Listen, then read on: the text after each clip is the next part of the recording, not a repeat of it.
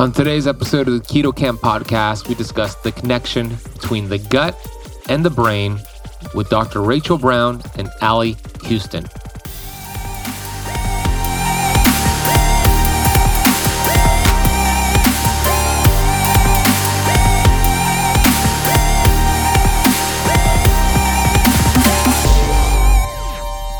When I changed my diet around 2016 to a keto diet. After that, my autoimmune health checkups were clear and I didn't get the rash anymore. And they just went away. When I brought up the fact that this had happened, of course they're happy, but if you suggest that it's nutrition, most doctors tend to look at you like you've grown another head or like you're not there somehow and they just want you to leave.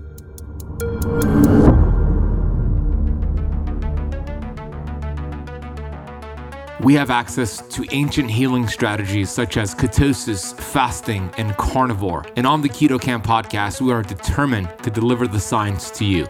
We bring in the thought leaders in this space to have extraordinary conversations so you could apply it and change your life. Your body was built to thrive. Your body is capable of healing as long as you identify the interference and remove it. I believe you are a masterpiece because you are a piece of the master. My name is Ben Azadi. I'm the best selling author of Keto Flex, and I want to thank you for spending part of your day with me.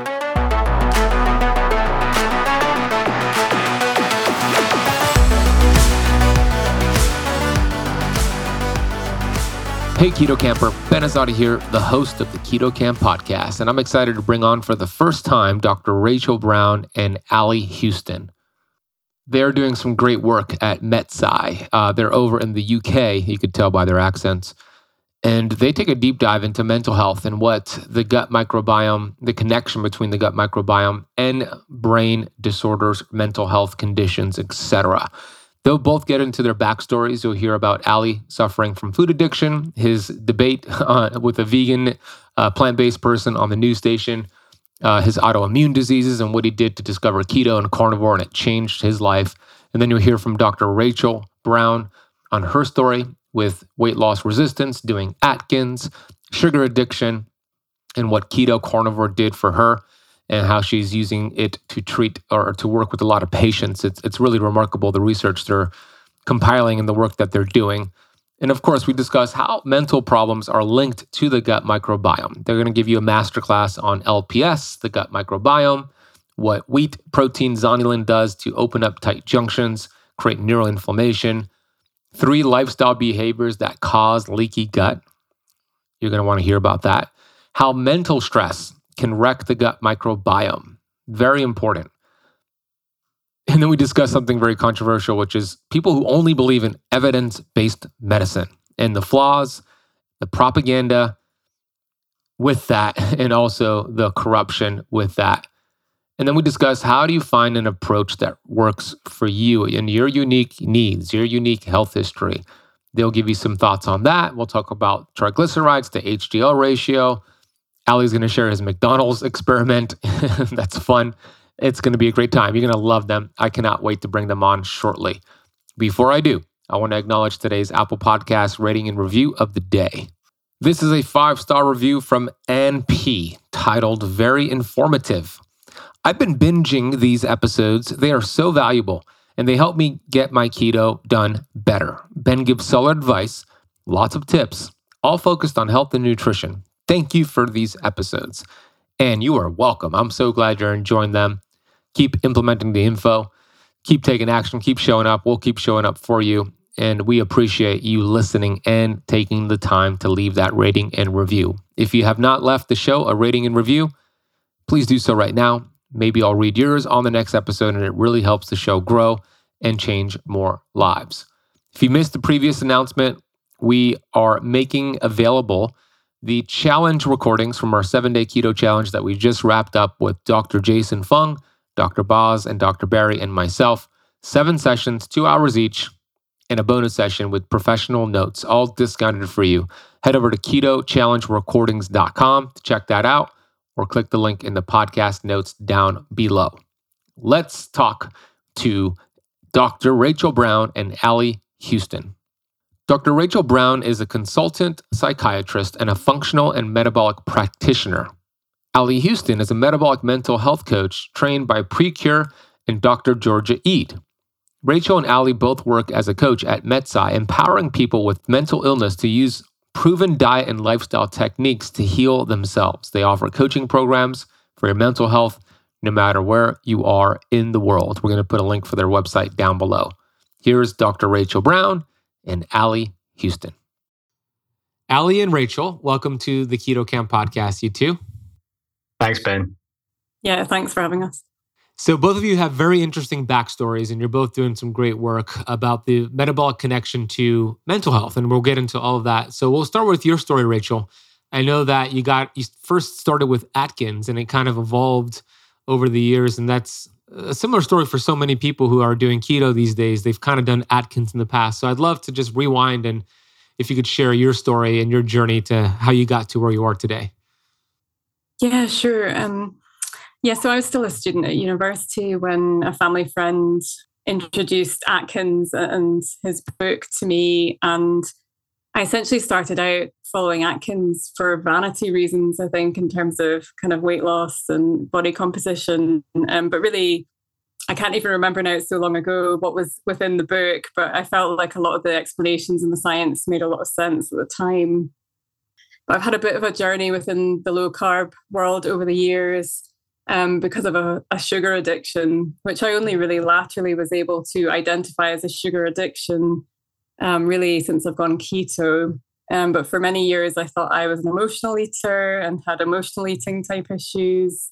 And I ended up straying away from very low carb to follow more intuitive eating programs. And I remember there was one where they recommended um, that you keep all the foods in the house um, that you would normally try and restrict um, so that and basically keep so much food in the house that you would never be able to finish all of it and um, and and I remember this particular program recommended that you just eat anything that you want, but do it mindfully and bearing in mind how hungry you are, and there'd be a scale to think about your level of hunger. And yeah, and such a bad idea now looking back in retrospect. Seriously. but I but however, having said that, despite having a sugar addiction and not fully realizing at the time, I did manage to um, eat more in moderation and and I did that for a while. I then went through a vegan stint for about a year, 18 months, which is pro- which is hands down the worst decision I ever made from a dietary point of view in my opinion. Um, and then eventually got back to um, lower carb again. Um, I've been a big follower of Mark Sisson for many years, so really interested in the ancestral health perspective on everything. Um, and, and that obviously fits really well with uh, low carb and keto and, and more animal based type nutrition. And it was about six or seven years ago I decided to go properly keto because I'd been I'd been more of a doing more of a primal type diet, um, but I found myself snacking a fair bit in the evenings on kind of seventy percent dark chocolate or higher, and um, yeah, keto really improved the kind of relationship with food that I had in terms of the more compulsive type eating that I would sometimes get around sugar, um, and then it was um, Vanessa Spina, who I really respect her work and, and followed along um, with a lot of her podcasts and social media um, stuff that she does. And it was she was doing a carnivore experiment at one point in time, and that's how I first heard of carnivore. And so that that's how I got into that. And that was um, coming up for four years ago now. So that's my journey. Wow. Okay. So it's a very fascinating journey, and what what an approach to I never heard of that approach to keep all the foods you shouldn't eat stocked up so that you're never going to finish. I guess the mindset around that is like a lot of people go through their stash and they're like, I'm not, I'm just not going to reorder it. Let me just finish it. So that kind of the thought process is let me take care of that because it's never going to finish and it's always going to be there. Is that the, the mindset behind that?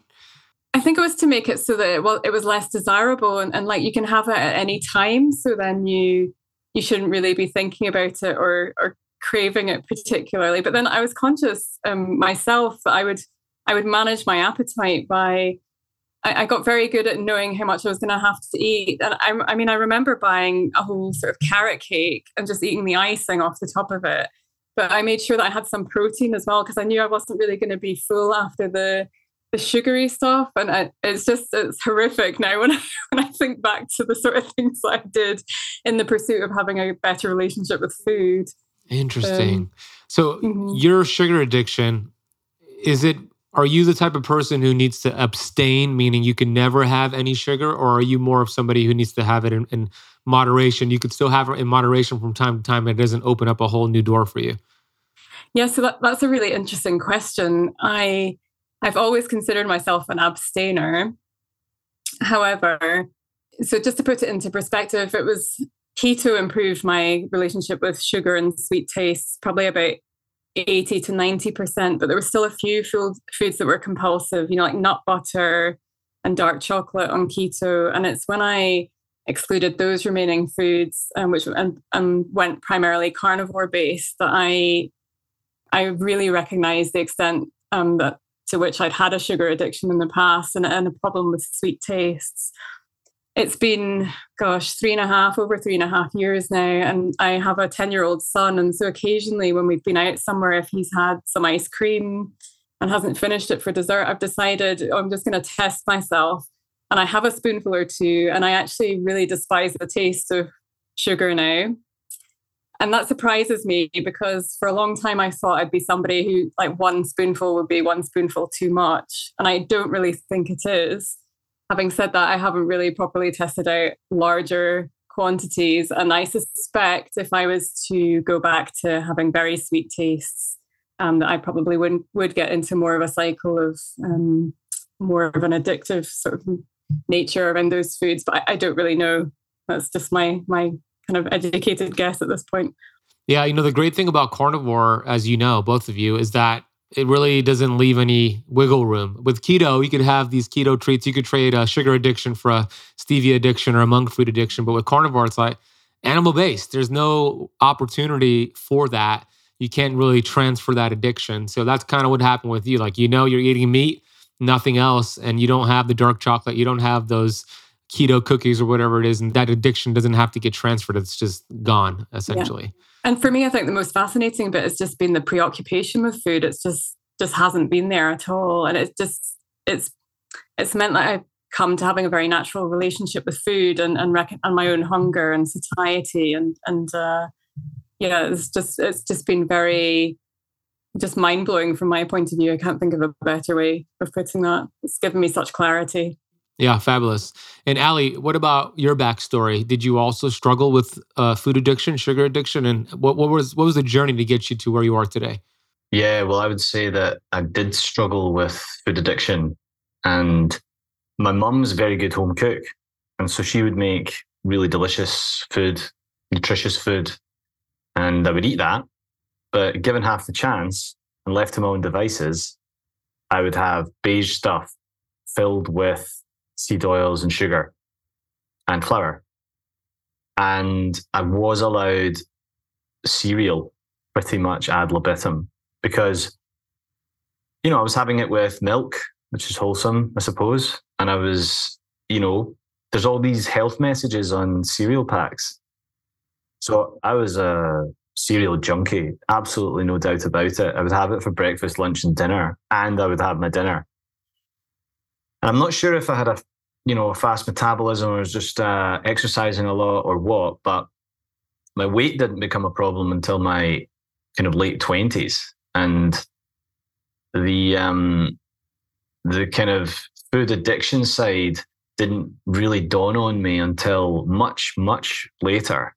It was um, you know woven in with a kind of long history of poor metabolic health you know, I had I collected autoimmune diseases and I had surgery for one of them. It threat one of them threatened my eyesight. I had to get my retinas checked regularly because, you know, most mainstream doctors they look at autoimmune diseases and just say, "Well, let's cross our fingers. See you in six months." And um, I just accepted that. And you know, food and these autoimmune gut mental health issues, I just didn't see the connection beyond maybe what Rachel's saying about preoccupation. You know, I would uh, I would maybe if I was drinking alcohol, I would eat something really unhealthy that night, and then the next day I would feel cravings for sugary foods or those types of processed unhealthy foods. Um, but like a lot of people for many many years, I think I thought I ate pretty well, and actually I really really didn't that's the case for so many people. You're right because you look at these cereal boxes, and at least in America, you have the stamp of approval from the American Heart Association, the American Diabetes Association, and all these you know buzzwords, heart healthy, etc. And the truth is, it could be it is not healthy. It's the complete opposite of what you think it is. So you had these issues with autoimmune, and you're right. Most conventional doctors believe autoimmune is just you're kind of unlucky. It's in your genetics, and let's monitor it and even it'll take years before autoimmune is even diagnosed meaning you could have it but before it shows up in your lab work i mean it's going to be many many years so what happened to your autoimmune and the symptoms is, did it go into remission yeah so i had a disease which is suspected autoimmune called achalasia which is where you uh, of the cardia which is where your um, esophagus just kind of closes and i started losing weight rapidly around about the age of eight or nine and clearly my parents were disturbed because I loved my food, but I wasn't able to eat much and I was losing lots of weight. So they suspected the worst. But the doctors took a while to find out what it was after a barium swallow because it's so unusual to see it in children. You know, I was part of a, an international study on a, a handful of children, less than 10, that they could find who had the, the disease at that age. Mostly it affects adults, and um, you know, over the age of thirty-five or so. And so I got a balloon dilation of the esophagus a couple of times, and it allowed me to swallow more or less normally. And it's it's a bit baggy, my esophagus at the bottom, and I still have to kind of squeeze food down slightly. But um, it didn't get worse again. And then, the, thankfully, uh, but I had another autoimmune disease which was getting worse called sarcoidosis. And I happened to have been under observation for another disease that I had, where they took a chest X-ray on you know a regular basis, and they found a kind of shadow on the lung. And obviously, that's not a phrase you want to hear, but they had to do a biopsy, and it turned out it was this sarcoidosis. And I realized that the kind of target-shaped uh, rash I had on my skin in some places um, was the same thing and they had to check my retinas because it can move to the retinas and cause blindness. And then I was being regularly monitored for that. And when I changed my diet around 2016 to a keto diet, after that, my autoimmune health checkups were clear and I didn't get the rash anymore. And they just went away. When I brought up the fact that this had happened, of course they're happy, but if you suggest that it's nutrition, most doctors tend to look at you like you've grown another head or like you're not there somehow and they just want you to leave. Like my general practitioner, when I'd really fought hard to get her to refer me to a psychologist or a psychiatrist about my mental health issues. And she eventually did. And I got a diagnosis of ADHD and went on medication, which got progressively less effective. And I felt the side effects more and more. So I was disillusioned. I still had my chronic anxiety, my seasonal depression. It hadn't worked, in other words, this diagnosis and treatment. Um, and then I, I kind of, you know, thought that going on a keto diet might help me control my weight. So I did that, and almost all my health problems went away. And when I went back to her and told her, I was so excited because I thought she would be excited. I was so naive. I thought she would be excited. I thought she would be like, let's go out into the world and tell everyone about this. And she kind of acted like I was making the whole thing up or something. That's a shame. And I believe it as well. Um, yeah, unfortunately, that's the sad truth. It's like, how could nutrition do that? It's like they're not trained in medical school that nutrition can do that. I think the average in America of uh, four hours of medical training, four, uh, excuse me, four years of medical training, less than 10 hours of it is nutrition. So it doesn't make sense. It's a cognitive dissonance. They're like, how could it be? It's, this is just a miracle. They chalk it up as a miracle. So, okay, so you did keto and you saw huge improvements, obviously. You did it for the weight loss, which is interesting because same thing for you, Rachel. You did it for more vanity purposes, like many people, and then they kind of stay because of the health benefits. But at what point did you transition to more of an animal based approach, Ally? Yeah, well, I mean, I I played with things from early doors, and it, and I have to say that I it was mixed reasoning that I um went into it in the first place. My supervisor, I was doing a physics PhD. I'd started a physics PhD at the time in gravitational wave physics. And my supervisor, Professor Ken Strain, who just retired early recently, he was involved in international collaborations to find gravitational waves. They did it a year into my PhD, but I wasn't really well enough to work effectively. And I was lucky because he'd healed his chronic fatigue syndrome ME with diet. He'd been so ill in his early 40s that he was told that he probably wouldn't work again. He was more or less bedridden. And then he read Good Calories, Bad Calories by Gary Taubes and changed his diet to a keto diet. And six months later, he was running 10Ks again. Really bright guy. He developed this um, deep side interest in nutrition. And so when he saw that I was underperforming in spite of having the qualifications to get into the physics PhD program, he suggested that I start reading around these these topics, and I was asking questions of him because he was saying things like margarine isn't food, and nobody should eat wheat, and I only eat once a day. And I was thinking, if this wasn't a physics professor, I would just stay away from this person. And that shows my intellectual snobbery, but I think it also shows how unusual it was, especially seven years ago and um, certainly before that. And so he was more or less carnivore by then. He had the occasional like Brussels sprouts or whatever vegetables that he liked from time to time. But I was open to the idea of that from the get go because he pointed out what a lot of people are pointing out now around people like Amber O'Hearn, where trying to fix your health using diet and lifestyle, particularly a ketogenic diet, seems to work well for a lot of people. But there's a large subset that it doesn't seem to work for very well or not at all.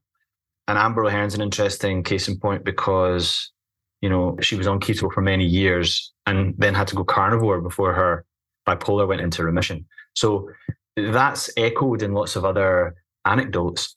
And I was on the blog before I heard of Amber O'Hearn, I was on the blog Zero Carb Zen, which had a lot of these stories. And so carnivore was an idea that I was warm to from the get go. And then I just went in and out of different modes of keto and carnivore over the last seven years and kind of gravitated more towards what I think of as a positive intuitive eating, not necessarily the kind where you stack your cupboards with cupcakes more than you'll ever be able to finish, but more like that you get to really understand the different types of hunger that you feel and act on that and when I do that, what I find myself eating is fatty meat, fish, eggs, um, shellfish, and there's not much room for anything else. Hey, when was the last time you bit into a juicy burger or a perfectly cooked steak and thought to yourself, this is the best thing I've ever tasted? If it's been a while, it's probably because most meat products are conventionally raised, which not only affects the flavor profile, but significantly diminishes the beneficial nutrients and minerals. And believe it or not, even products that are labeled as grass fed or ethically raised to make you think they're high quality are often finished on grain or in factory farms, which is why I am so excited to share something with you today that will not only help you avoid the hormones, antibiotics, and pesticide residues that diminish the taste of conventionally raised meat, but could also save you nearly $1,000 over the next year on your grocery bill.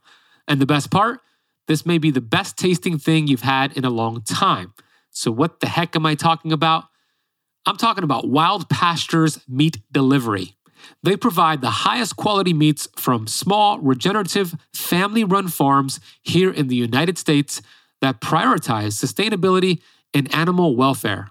Their beef is 100% grass fed. Their pork and poultry are pasture raised, something you won't find anywhere in the grocery store, resulting in meats that are not only healthier for you, but also better for the environment. One of the reasons why me and my fiance Natasha loves wild pastures is that we can opt out out of supporting harmful conventional farming practices and instead support small, family run farms without spending a fortune. And the convenience doesn't stop there. They offer delivery straight to your door so you can enjoy delicious, high quality meats without even leaving your house.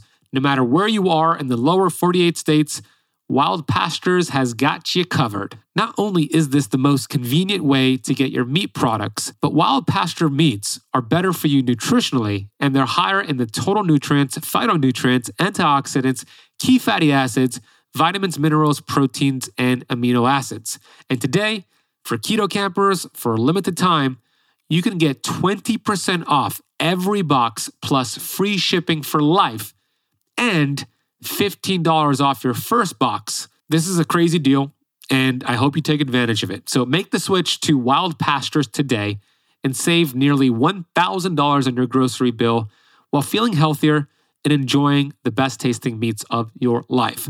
All you need to do is go to the link in the podcast notes down below. Everything is already applied. All you got to do is click that link, customize your order, and you'll have some delicious, healthy tasting meats very soon. Head to the podcast notes down below, click the link, enjoy your wild pastures. Okay, let's get right back to this episode. I want to talk about the gut brain connection because both of you specialize in mental health, and we know that mental health disorders are just through the roof, especially the last three years with COVID and how that's gone crazy with depression and suicide rates, not just in the US, but it, it's a problem that the whole world faced COVID, which is a unique problem because that's first time in our lifetime that the whole world faced the same problem. It's kind of like a world war. This is kind of like a world war issue because we all faced it. So, a lot of people are dealing with depression. They're dealing with ADHD. They're dealing with bipolar disorder. They're dealing with all these mental health issues. What is the connection? And Rachel, I'll throw this to you first. What is the connection between your gut microbiome health and your brain health and all these mental disorders? Gosh, yeah, one of my favorite topics. Um, there are, are quite a number of different connections, and um, I often think it tends to get quite complex quite quickly within the human body. But trying to keep things fairly simplistic, there's a hardwired connection in terms of the vagus nerve and some other nerves that innervate the gut. And we know there's bidirectional communication from gut to brain and vice versa. And, you know, our gut microbes are involved because they produce neurotransmitters, but they produce other metabolites such as short chain fatty acids, which also communicate.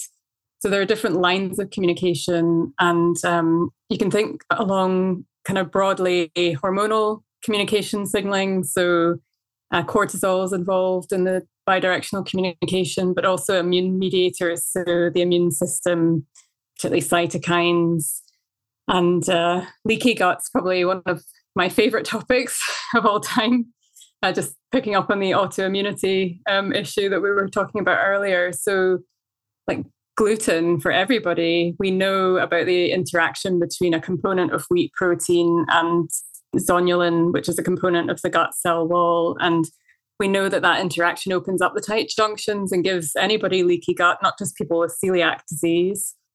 And when you have increased intestinal permeability or leaky gut, uh, there that it's kind of open game for things from your gut to leak across into the bloodstream. And there's particularly a lot of research around lipopolysaccharides or LPS.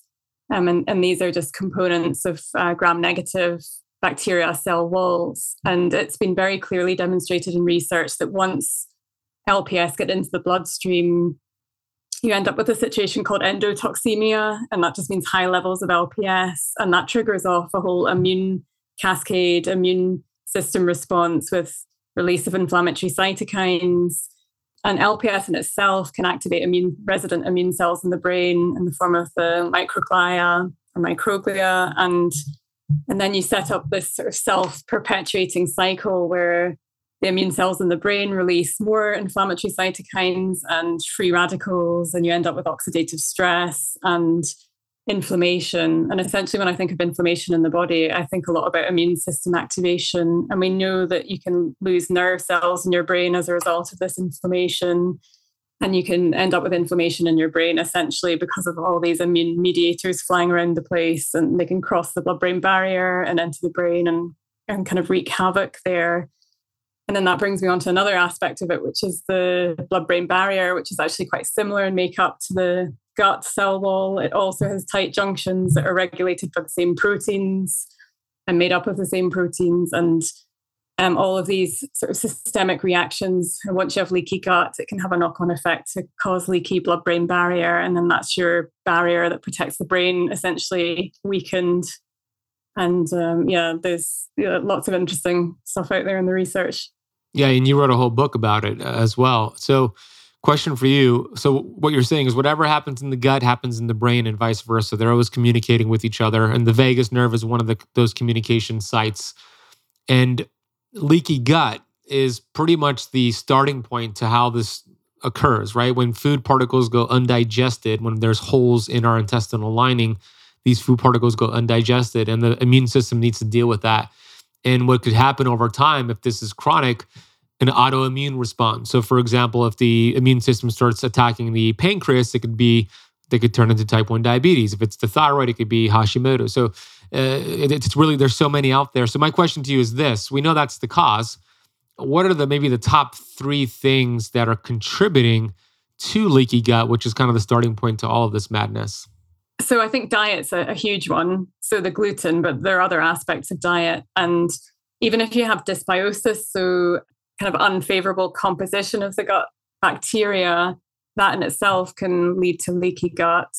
Um, so I, think in terms of thinking about the gut, it's our largest interface with our outer world. And we need to be just really mindful about what we put into our bodies because it will come into contact with your gut lining and there can be all sorts of different impacts that that can have. So what Ally what Ally eating cereal his whole life is not a good idea. no, definitely not. I was I really wanted to ask you which cereal was it, Ally? Uh, whole grain, heart healthy? Yeah, absolutely. Some of it. I mean, I'm a connoisseur, so I, I don't know if we should use up the rest of the time me talking okay. about my favorite cereals. But if if the men came with guns and made me pick a top three, then without thinking about it too much, it might be Frosties, which I think is Frosted Flakes in America, Tony the Tiger. Cheerios were up there for me. And yeah, Cheerio corn, Cheerio oats, Cheerio rice and wheat. And then I'm just getting emergency saliva thinking about it, even though I, I don't eat it anymore. Oh, no. And then a huge one for me, which I'm not sure if you've got in the states, was uh, Sugar Puffs, which is the the Honey Monster. Uh, was the yeah. You know, do you remember the honey monster? The uh, so like puffed wheat with uh, sugar and honey. So that's the problem. Yeah, absolutely. So you think maybe you were putting that, even people putting that into their body once a day, that's going to be opening up your tight junctions in your gut. But three, two, three times a day, that's a recipe for disaster. Absolutely. And then another big one is stress. So we know that stress can increase intestinal permeability.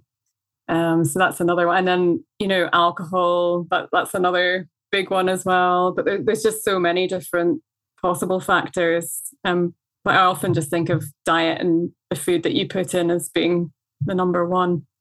Yeah, yeah. So nutrition, stress, and then alcohol. So when it for the nutrition part, and we're calling it nutrition, but these are really like Franken foods. But we want to avoid gluten. We want to avoid highly highly GMO pesticide laden foods, like at least in America, corn and soy are pretty loaded with uh, pesticides which can open up those tight junctions. Coffee. Coffee, while I love coffee, it's one of the highest sprayed crops in the world. So we want to get a clean source of coffee. And then stress. I want to talk more about that. And then I'll uh, have you answer Rachel. And then I want you to pick up where Rachel leaves off, Ally. But how does that work, right? Mental stress. Somebody watching the news all day long, they're in a fearful state. Oh my gosh, the world's coming to an end. Whatever, COVID's going to get me. I'm going to lose my job. They're like going through all these negative, I call them stinking thinking thoughts. How does that mental stress and those negative thoughts create dysbiosis in the gut? What is the connection there? So it definitely looks as though there is brain to gut signaling when you're taking in different sensory perceptions. So watching the news or listening to negative news stories or negative news from whatever source all the time. And there was a really nice um, animal based study that I'd presented at a recent conference on, and it showed that when they put these, I think it was mice in the study, when they put them under a stressor, and it was quite short duration, so it was only two hours. Um, they had measurable changes in their microbiome. So they had measurable shifts in terms of the different proportions of bacteria in the microbiome. And that resulted in leaky gut. So, yeah, I don't know that I can go into all the ins and outs as to how exactly that happens, but it's obviously along these different communication channels. And it, it still kind of boggles my mind to just even think about that. And I, I just think this, yeah, it's wild. And there's so much we don't know about the microbiome. I think we only know a tiny aspect of how that works. Um, but it's definitely agreed crucial for yeah there's so much there's so much that we're still yet to discover ally what what have you seen with that stress gut connection and what that does for the gut Oh, it's huge. You know, there's things, particularly around my skin, uh, conditions to do with my skin and my gut that I think are connected that can still flare up if I'm under immense pressure. So if I've got too much to do for a sustained period of time, maybe I'm not able to get to the gym to de-stress or go out in nature to de-stress. And I notice it. You know, for a lot of people, I think actually it can be both the stress itself causing a you know a direct you know leaky gut problem and it can be that under stressful situations we're driven to eat in a way that is not conducive to a healthy gut.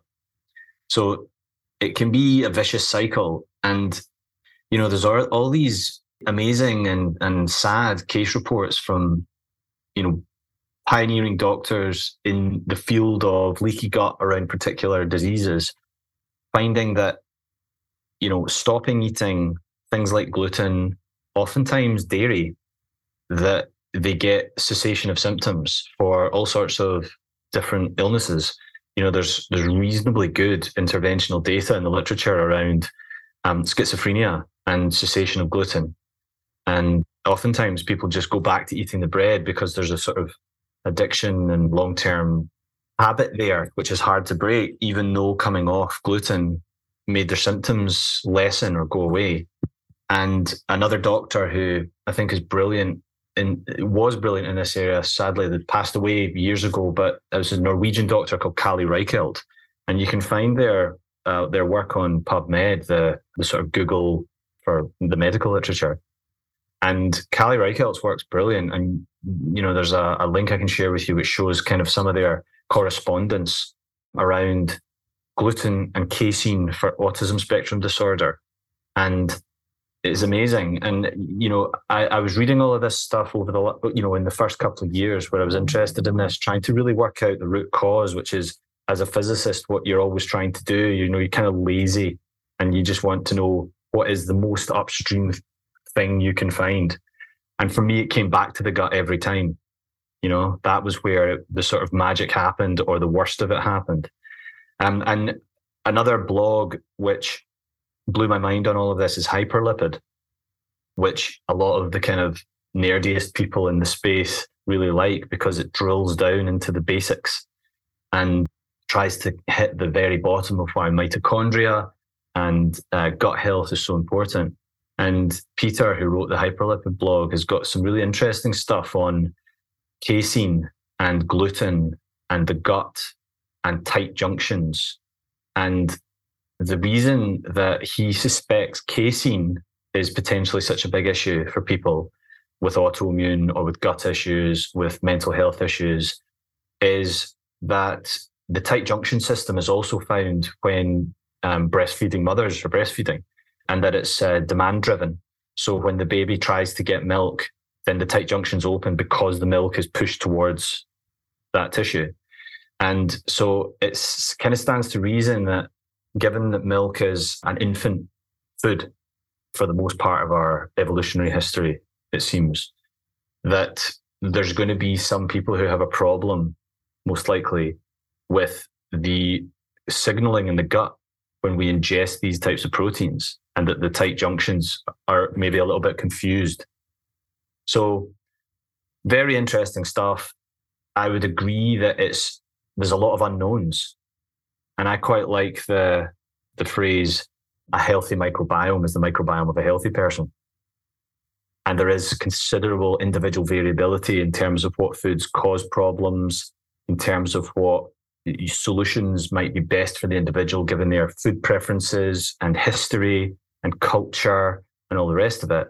But I would say that the idea that gluten is only dangerous for 1% of the population with celiac because it hurts them is ridiculous. And if you try to get a drug through that caused as much harm as I think gluten does, then it wouldn't be approved. And I know that it feeds a significant proportion of the world's population. And of course, that's a huge issue. But a lot of celiac doesn't get diagnosed until a cancer is found that's been caused by that interaction. And I think this sensitivity is probably more like 10%, give or take 5% or so. And so, and probably everyone responds to gluten with irregular tight junction activity to some extent. So for me, there's really good kind of anecdotal stuff about people who stop taking gluten, heal their gut, eat lots of bone broth and that kind of thing, who can then tolerate dairy better. So for me, gluten's way up at the top. Stress is really high too. Dairy might be a big player. And then after that, I think the environment, the immediate environment of the gut can be decimated by seed oils. I think that's fairly robust in the literature. And people's, you know, like Tucker Goodrich is an interesting character because, you know, he was sugar free for 15, 20 years. And it was stopping seed oils and uh, that, that really stopped his IBS.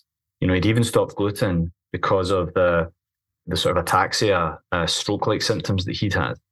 And so I think seed oils are up there for me too. Yeah, for sure. For me too. And on the point of gluten, even if you don't have celiac, for sure it's problematic. Now, the gluten in America is different than the gluten in Europe, but I think they're all bad. We have more of the dwarfed sort of wheat here, which is even worse than the ones that are in Italy, for example. But I think they're all bad.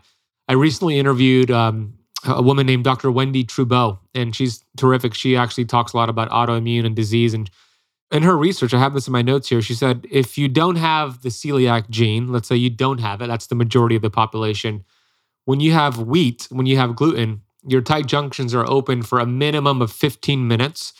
If you do have the celiac gene, it stays open for four hours. And you think about people grazing all day long, like you were doing, you were eating your cereal all day long you just keep those tight junctions open, all of a sudden you have all these food particles entering the bloodstream. It's just a recipe for for disaster. And then on the point of stress, absolutely, I agree with both of you. I remember when I interviewed Dr. Bruce Lipton, he made the case that one of the quickest ways to destroy your immune system or wipe it out is to be in a fearful, stressful state. And we know most of your immune system is in the gut. So there's a connection, of course. But he gave the example of somebody who's getting a kidney transplant uh, somebody who needs a new kidney, they're about to get their kidney in a in a surgery. The surgeon who is about to perform that procedure will give them stress hormones, give that patient stress hormones because it, it it puts their immune system to sleep, so the body could accept the foreign object. And that's essentially what uh, stress is doing to us. It's putting our immune system to sleep. It's it's kind of putting our digestive system, our gut microbiome to sleep, and that's what the stress is doing. So yeah, I wanted to just touch upon that. Hey, Keto Kamper, there's something that I do every single day to supercharge my mitochondria to help with inflammation and soreness from a workout, and that is the use of red light therapy. This is called photobiomodulation, and there's a ton of research that shows the benefits of near infrared and red light therapy. The red light therapy that I use is from Bon Charge. I simply use it 10 to 20 minutes per day. It has both near infrared and red light, and every single day when I use this, I feel ready to take on my day. So, whether you're dealing with gut pain, joint inflammation, or you want to just supercharge your mitochondria, get your hands on a quality red light therapy device. And I highly recommend the one from Bon Charge. They hooked you all up for being a Keto Kamp podcast listener with a 15% off coupon code. All you need to do, check out this product and all the wonderful products they have available, is to go to boncharge.com com slash ketokamp and use the coupon code ketokamp at checkout to save 15% off your order. We will drop that link and coupon code in the podcast notes. Go check it out, and let's get right back to this episode. I have an interesting question for you both, and I think I know the answer. We'll start with Rachel. What are your thoughts on people who say, I'm only going to listen to people who share nutrition advice who have evidence-based medicine. Only I'm only going to pay attention to evidence-based medicine. What are your thoughts on that? okay, where to start? Um, gosh, if we take the research literature as a whole, there's obviously publication bias that, that comes into it. I, I don't know how much that applies to the nutritional world of research, but I don't hold a lot of regard, particularly for the quality of nutritional research, because of it all being epidemiology and associational um, data, and not really any. There aren't really many, if any, good interventional studies. Um, so the vast majority of information that's out there in terms of the evidence for diet is all based on associational data that doesn't prove one thing or another and is flawed because of um, confounding factors within the populations that have been included in the study, and then the the retrospective recall um, food frequency questionnaires, and yeah, it's just not really worth the paper it's written on, is my opinion, which is rather strong, but there we are. I agree. Yeah, no, there's a lot of flaws and loopholes with it. What What are your thoughts on it, Ally? Yeah, I mean, you've maybe heard the, the, the phrase that science progresses one professor's death at a time. And I was at the obesity conference that John Speakman and Kevin Hall arranged in London in October. And I went along because I think they're they're really trying to engage with an open mind and in good faith. And they got lots of interesting people to talk. And you know, it was a who's who really of kind of famous people in obesity research over the last 20 years. So it was interesting, and you can see all the talks on YouTube. And I would recommend you look. But think for me, seed oils weren't really in there at all, even though they were. You know, they're in the data, but not really discussed that openly in that kind of setting. But what I noticed is that a lot of people, uh, you know, it was all academics pretty much. I think it was all academics they gave really heartfelt kind of dedications of their talks to their supervisors for the PhDs, people who'd brought them up in the academic world. And imagine finding that what the truth is about a subject is in opposition to something that essentially your academic parent, someone who you love, didn't agree with. I think that is the greatest conflict of interest in science. It's not necessarily someone's on the payroll, it's that you've got strong feelings about people who, you know, have a strong opinion. And it's such a human endeavor. You know, I've seen a wee bit behind the curtain, having, you know, been being involved a little bit with academia and the kind of discussions that go on when scientific papers are submitted are kind of about, oh, I hope this person gets is one of the referees. I hope this person's the referee in the peer, the peer review process. And when it comes back with um, notes or corrections that need to be made before it gets published, they can tell quite often who the referee was by whichever biases are emphasized. So it's an extremely human endeavor, and it's probably like the least worst thing we've been able to do to get science out there. Uh, the least, the sort of the least bad solution, but there's a lot wrong with it. And the idea that there is the one science, the one evidence-based medicine is just it's ludicrous because you can find almost any issue where someone from Oxford and someone from Harvard more or less diametrically disagree. So I think evidence-based medicine at its best is open-minded and frank public discussions. I think that's about as that's about as good as it gets. Yeah, well said. And I think the most important thing for those who are listening right now and watching, like the, the, general audience out there who are not practitioners like us, is to do your own experiment and do your own N of one get lab work done, pay attention to how you feel. And if it works for you, who cares what the research says? Like, if it's working, it's working. Nobody can tell you different otherwise. So, I believe that's the best way to do it, to go about it, to be your own guinea pig and uh, try an approach. Maybe it's carnivore, right? You do carnivore. And this is how I got into carnivore um, four years ago. I heard so many great things about it. I remember I had Paul Saladino on my podcast four years ago when he was like 100% carnivore.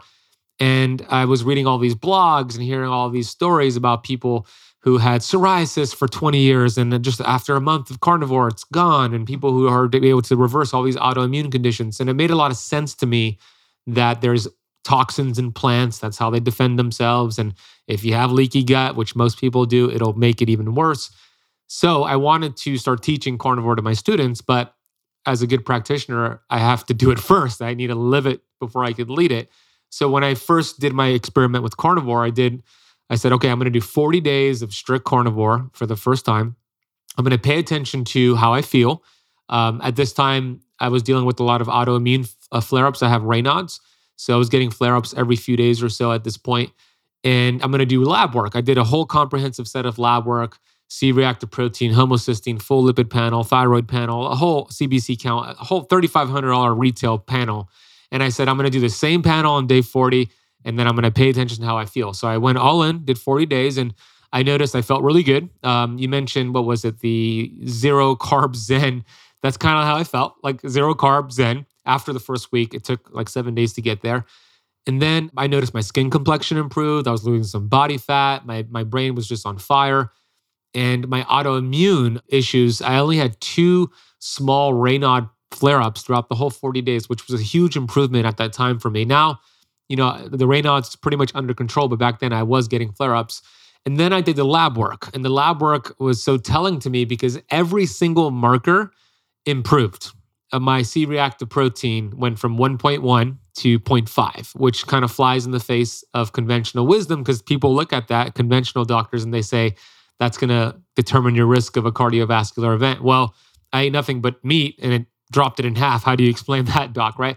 Homocysteine improved, all my everything improved. Yeah, my cholesterol went up, but that wasn't, you know, nothing an issue for me. So I share that because that I believe, and you can let me know, Rachel and Ally. Do you think that is the best approach? Like, do your own experiment, do lab work, and then you know if you're down the right path or not? Yeah, absolutely. I would be 100% supportive of that sort of approach. I always encourage people to do their own research as well. So, so not to just blindly believe anything that I'm saying or somebody else might be saying, but actually, if they're interested to go out and look for other studies and and read around topics if, if they're so inclined. But I also did my own lab work uh, going into carnivore because it was um, it just seemed absolutely crazy to me when I first heard of it, uh, and I thought, yeah, this is crazy, but I'm going to give it a go. And yeah, I had the same experience. So yeah, my HSCRP was 0.18, I think, when I checked it, although I hadn't checked it pre carnivore. And I had a couple of markers in the beginning, I think because my ratios of proteins and fats were a bit off, um, where like my kidney function looked a bit off. But um, I wasn't worried about that in the beginning just because I'd read around that and understand understood what was going on. But I've had other health markers that have improved since then. And for me, the blood lipids was one of them. So my triglyceride to HDL ratio is perfection now. And in the beginning, it was a bit off. And that was because of coffee for me personally. But there might have been other aspects to that as well. Oh, so you think the coffee was what, raising your triglycerides? Is that what yeah. you're saying? Yeah. Yeah, it seems to for me. So, how much time do you need to take off of coffee before you test? Oh gosh, so that was three was three years ago now when I did that, and I think I'd only been off it a week when I retested, and my triglycerides dropped um, and then re-challenged again, and they came back up. So, yeah. Interesting. Mm-hmm. Yeah. Any anything that you've done in terms of lab work and experiments, Ally? Yeah, I did a bit of lab work when I did my October McDonald's experiment. I called McTober, oh, no. where I did. Uh, I just ate McDonald's triple burgers without the bun, and I took them home and cooked some egg yolks with beef dripping, you know, beef tallow, until just eyeballed how much I thought I would want and ate it until I was full. And some days I would have, you know, two triple burgers, six patties, and then other days I would have um, five and have maybe 15 patties. It just, it really varied. And I would vary the, the amount of egg yolks I was eating just based on whether I wanted to eat them or not. So I did lab work at the start and the end. It was weird because my CRP was low. I can't remember the exact number, but it was, you know, well within normal range to start with. And then it was it was fine at the end as well. It was a bit higher, but I also had a, a little infection on my finger and it was still within more or less within normal range. And I think something like that can easily do that. An infection can raise CRP by, you know, small amounts. I didn't actually measure my blood lipids because, you know, I'm I'm 39 and I wasn't all that interested in getting into that. I'm more and more interested all the time. You know, I, I think that there's black swans to the theory that keto is always good for the heart or carnivore. You know, you find people who do have fairly advanced cardiovascular disease once in a while. And it's something that I'm going to start thinking about more and more. But uh, up to this point, I've not really done too much measurement beyond my subjective how I feel and how I look and whether I'm happy with that. So you had nothing but McDonald's for a whole month. Is that what it was? Triple patties, double patties, and eggs for a whole month. Yeah, exactly. Yeah. McDonald's does not use seed oils, right? I don't think. Do they use seed oils, or I think they just grill them? Not, or? not to cook the burger. That's right. So it was quite fatty meat, and it's just cooked on the the kind of hot skillet. Right, but they'll use it for like the fries, but like for the burgers, there's no seed oils. Oh, it's interesting. So then you just took it home, and then you cooked the burgers in beef tallow with with eggs. Wow, that's interesting. Well, I, I probably wouldn't recommend that, but it's interesting that you did that you actually felt pretty good. Um, wow. Okay. Last question for you both uh, is I always talk about my favorite supplement in the world, which I believe helps with mental health, helps with leaky gut, helps with autoimmune, helps with pretty much any condition out there. Uh, it's called vitamin G. And I call it vitamin G because that is the vitamin of gratitude. And I'm a big believer in what you appreciate appreciates, what you feed energy to expands. I know you both believe that as well. So, the question I like to ask my guests as we wrap up the conversation is What is your daily dose of vitamin G today? Rachel, what are you grateful for today? And then I'll ask you the same thing, Ally. Oh, so today I've um, I've not been in work, so I've had some free time, and I've actually been quite productive. So I've been able to to read around uh, my topic of interest, which is everything we've been, just been talking about, but also just time to work out and get out in the sun a little bit today. So, and we've got a little bit of sun now in Scotland. So. That's a good productive day. I love that. Uh, what about you, Ally? What are you grateful for right now? Well, it's funny. I was I was thinking earlier how wonderful it is that there's a global network of people who are interested in metabolic psychiatry because when I first changed my diet, it was still, I know Atkins had been and gone in a mainstream way, but all the science around hyperlipids blog and thinking about mitochondria and, you know, eating once a day and eating carnivore and stuff, I was viewed by most people I knew and most people online as a bit of an anomaly, really. And now I was sort of daydreaming earlier about the fact that at the time it was it was great to find an online tribe, but it was also a bit lonely. Whereas, you know, I think friends and family were happy that I'd felt that I felt better, but they somehow didn't convert. It's, it's, it's not even that I want them to eat like that. It's that I just want them to accept somehow that it, it really is that great and that powerful. And so now that there's studies in Stanford and Harvard and Edinburgh University and all these places that are world renowned institutions, and there's a, a community of people legitimizing what I've known for a long time has is very powerful. I was really grateful for earlier because it just didn't exist seven years ago. Yeah, and you know, you, both of you are a big part of that. It's really a grassroots movement, and conversations like this uh, and the ability to even have conversations like this on social media is such a blessing. You know, it's a blessing and a curse, social media, but we want to use it the right way. So, yeah, well said. Um, that is awesome. Your website is metpsy.com, talking about the connection between metabolic health and psychology, which I love. And it's that's where the focus should be. So, I love that you have that. So, metpsy.com. Is there anywhere else where you want my audience to go check both of you out? Sure. Yeah, I'm, I'm quite active on Twitter at Ally Transforms, which is A L L Y Transforms. And yeah, around metpsy.com, Rachel and I are really excited about what's going on, the, the, the sort of interest that's come from clinicians and also people with mental disorders who have come to us. And, you know, I'm doing one to one coaching. When I've got space, you can see on the website, you can book straight in for a chat. Uh, I do a free half hour chat with people who want to do one to one coaching. And we're, you know, uh, kicking off small group sessions soon. And in the longer term, we're looking at doing a kind of off the shelf coaching package where people can get access to videos and resources and a live Q&A with us once a week. And so MetPsy is kind of at the ground floor and it's really exciting to see what's going on with that. But basically, I'll keep everyone updated at Ally Transforms on Twitter. Awesome. Ally Transforms on Twitter and then metpsy.com. Rachel, what's your social? Yes, I'm more on Instagram than Twitter, although I am on Twitter at Dr. RS Brown. And then Instagram, I'm Carnivore Shrink. Carnivore Shrink. I love that name. So we'll put that uh, down below. Go follow both of them on Twitter and on Instagram. I'm also more on Instagram than Twitter, but I understand Twitter can be fun. Thank you both for coming on the podcast. I love what you both are doing. I'm sure it's just a matter of time before I make my way over the pond and uh, speak at one of the conferences there and we could all hang out. So I look forward to that. But in the meantime, thank you for coming on the show and thank you for both of the work that you do. And I look forward to more collaborations between us. So thank you both for coming on today. Thank you so much. Thanks, Ben. I really appreciate it.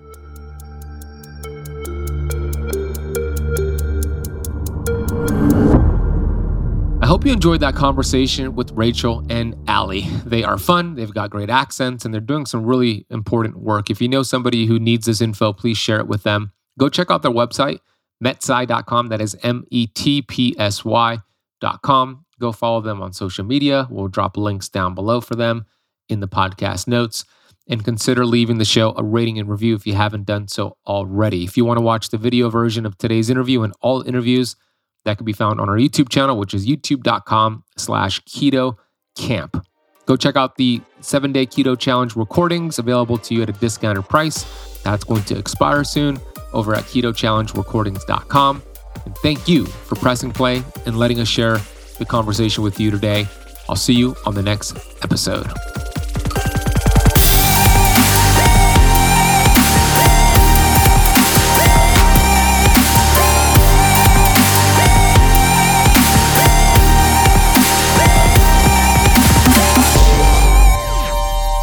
Podcast is for information purposes only. Statements and views expressed on this podcast are not medical advice. This podcast, including Ben Azadi, disclaim responsibility from any possible adverse effects from the use of information contained herein. Opinions of guests are their own, and this podcast does not accept responsibility of statements made by guests. This podcast does not make any representations or warranties about guest qualifications or credibility. Individuals on this podcast may have a direct or non direct interest in products or services referred to herein. If you think you have a medical problem, consult a licensed physician.